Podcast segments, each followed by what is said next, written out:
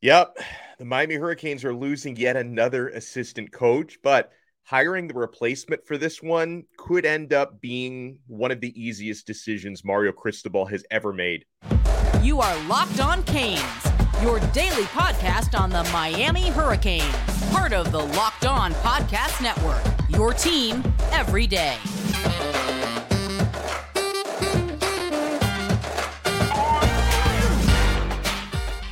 I am Alex Donno, your host. I'm a University of Miami alumnus, longtime South Florida sports radio vet, and contributor to allhurricanes.com. And thank you so much for making Locked On Canes your first listen today, even on a Sunday. We are free wherever you get your podcasts, and we are available free on YouTube. So Miami's losing another one. Defensive ends coach Rod Wright is reportedly headed to the NFL for a job with the Houston Texans. Crazy offseason continues outside of years when you're replacing head coaches because they you know they like to hire their own staff for the most part i don't think i've ever seen this much turnover on a staff in one off season especially so many of these happening so late in the off season. I mean february's almost over now. Spring football starts in a, in a handful of days and miami's replacing this many assistant coaches. That's obviously not ideal. Miami has already had to replace a defensive coordinator linebackers coach oc and quarterbacks coach running backs coach still looking for a receivers coach and now the University of Miami will need a new defensive ends coach. And I'm happy for Coach Wright. I thought he did a good job last year. Um, best of luck to him in his opportunity with the NFL. And my hope is that Rod Wright's replacement is already on this Miami staff. Because, hmm, let me think about this. Who currently works in Coral Gables with a role on that staff? Oh, you have a certain pro football Hall of Famer who you have working as a defensive analyst. Repeat after me. Let's promote Jason Taylor. Let's get JT on the field next year. Please, please. Every bit of feedback that I've gotten from both inside and outside the facility is that Jason Taylor, former Miami Dolphins great, legend, Pro Football Hall of Famer, Everyone has told me uh, he's done a fantastic job so far. And I've also understood it that Mario Cristobal is very happy with the job that Jason Taylor is doing and that he's putting in that type of work and that type of grind. I mean, as an analyst, the role is a little bit limited, but he's been going the extra mile, JT. Taylor has been talked about by multiple Miami defensive line recruits in recent months about not only how flattered they were just getting a chance to talk to him, but also to soak up his football knowledge. And JT, in the time that he has been able to spend working with Miami's defensive ends and D linemen, he's gotten rave reviews as an actual coach and as a teacher. And he's got experience, right? This is not someone who just, you know, got out of the NFL and, you know, took a job somewhere as an analyst. He's worked his way through the high school ranks already. Taylor, he's a former def- defensive line coach first and then defensive coordinator at St. Thomas Aquinas, meaning He's coached some really good players, and he's also well connected down here with a very prominent local high school in STA. And, you know, when you're working at a certain local high school, you build a lot of connections with the others. Uh, so, as far as Jason Taylor potentially, hopefully getting promoted and given Rod Wright's old job, my understanding is the job could very well be his if he wants it. Okay. So, the only obstacle here with getting Jason Taylor on the field is possible interest from the National Football League. Gaby Urrutia from Inside the U mentioned that Taylor may have already had an NFL interview. Um, and Joe Salavea may have had an NFL interview as well. He coaches interior defensive linemen at Miami. Uh, there have also, you know, been some rumblings in recent weeks that maybe Jahmile Addae won't stick on the staff, the defensive uh, backs coach. So there could still be more turnover coming on this defensive staff. But let's focus on the task at hand here, and that's the defensive ends coach. Um, I, I've been told by another insider that you know, the person I talked to was wondering uh, if perhaps the Miami Dolphins might very well offer Jason Taylor a job. And of course, being who he is, that would be a hard thing to pass up. I don't believe that has happened yet to this point, but there has been some buzz about that. So I think the big obstacle here, um, I don't think that Jason Taylor would turn this job at the University of Miami down just for the sake of turning it down. But if he does get, you know, a strong offer from the NFL, that could be what keeps Jason Taylor from getting this promotion. But I, I do know that uh, Gary Ferman and the guys at CaneSport do seem pretty optimistic that Jason Taylor could end up being the guy to take this job at the University of Miami. This would be a perfect fit for him if he wants it. Okay. JT loves South Florida, of course. He already has chemistry with the rest of the coaching staff and with several of the players. He's already worked with a lot of these guys. So a certain amount of continuity, I believe, is important, especially since we're six days away from spring football starting. Like, I, I, can't wait to see if he does take this job. I cannot wait to see what Jason can do over another season with players like Nyjalik Kelly, Cyrus Moss, Rueben Hurricane Bain coming in, Collins Acheampong, who boy, um, you know, he he just needs developing. I mean, Acheampong is just the perfect body type to be another version of Jason Taylor, and he comes from a basketball background like JT did. He's got that sort of wingspan. Um, I can't wait to see JT if he works more with uh, with Jaden Wayne and guys back from last year like Akeem Mesidor, Jahfari Harvey. So let's promote Jason Taylor, guys. I mean, if you, uh, I don't know how much he reads his tweets, but you know, and how much Mario even reads his tweets, but guys, let's use that hash, hashtag, hashtag promote JT.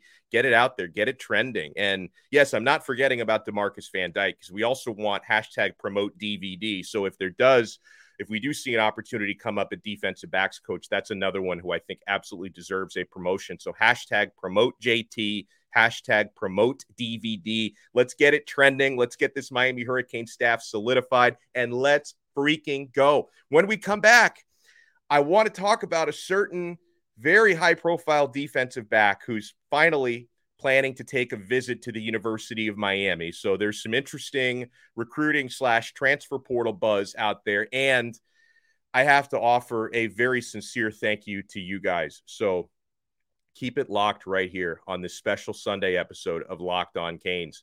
And guys, if you're looking for a delicious treat, but you don't want all the fat and calories, you got to try a built bar we got through the holiday season. We've all been trying to eat healthier this year. If you're like me, where you want to eat healthier, but you don't want to compromise taste, I've got just the thing for you. You got to try Built. With Built, healthy is actually tasty. Seriously, they're so delicious. You won't even think that they're good for you, but they are perfect for your New Year's resolution. What makes Built Bars so good? Well, for starters, they're covered in 100% real chocolate and they come in unbelievable flavors like churro, peanut butter brownie, coconut almond. Uh, this morning for breakfast, I had a banana cream pie puff and it was delicious. I'm not sure how Built does it, but these bars, they taste like a candy bar while maintaining amazing macros. Only 130 calories, just four grams of sugar, and a whopping 17 grams of protein. And now you don't need to wait around to get a box because for years on Locked On, we've been telling you about ordering your built bars at built.com, which you can still do with our promo code Locked On 15 for 15% off. But now you can stroll right into your local Walmart or Sam's Club and buy a box. That's right. Head into your nearest Walmart today, grab uh, yourself a box of built bars like cookies and cream, double chocolate, or coconut puffs. Or if you're close to a Sam's Club, like our listener Al, who picks these up at Sam's Club, grab a 13 bar box today. And you can thank me later because I love me some built bars. Thank you so much for making Locked On Canes your first listen today. We're available free wherever you get your podcasts and available free on YouTube. We're part of the awesome Locked On Podcast Network, your team every day. Some of you might even be surprised to see me doing an episode today, but believe me, this is my happy place. Um, this is not, you know, negatively affecting my health at all. Talking for you guys, talking with you guys for a few minutes. Um, some of you, if you follow me on on Twitter, if you follow the show on Twitter at Locked On Canes, you are probably already aware of this. I did spend about four four and a half hours in the emergency room yesterday. I'm okay. Um, thankfully i'm fine and i i did tweet about it just so you guys knew what was going on because if there was something wrong then you know i, I may have been out of uh, out of pocket for a few days so i wanted to let you guys know what was happening in my life. Um, but thankfully all all the tests were negative everything came back normal.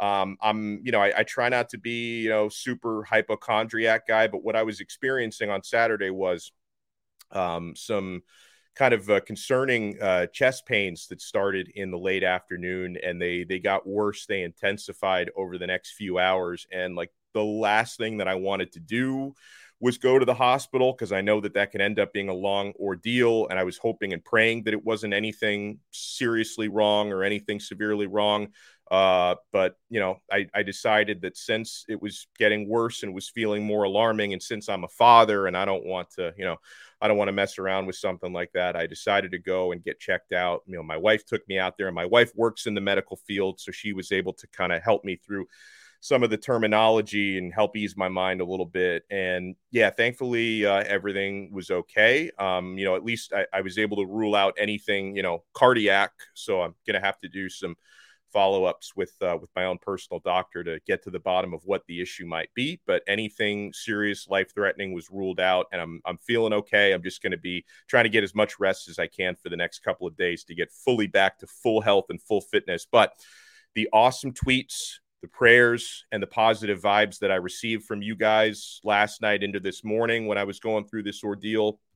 It means everything to me. And it's, it's not something like I'm not really uh, the attention craving type. Like I wasn't putting it out there to try to get sympathy or, or feedback or anything like that. I, I, just wanted to keep you guys in the loop because I, I, really do feel like the listeners and the viewers of the show, you guys are all family to me. And, um, and, you know, I, I, I certainly care if there's, you know anything going wrong with any of your health and so i probably figured you guys would feel the same way about me so thank you so much for the prayers and the well wishes and uh, you know let me let me focus my well wishes and positive vibes now on hopeful transfer portal additions because yeah it's now being widely reported this morning and today that Jaheim Singletary is making visit plans at the University of Miami. He's going to visit Miami in March the Georgia transfer defensive back. This is a former five star cornerback out of high school in Jacksonville.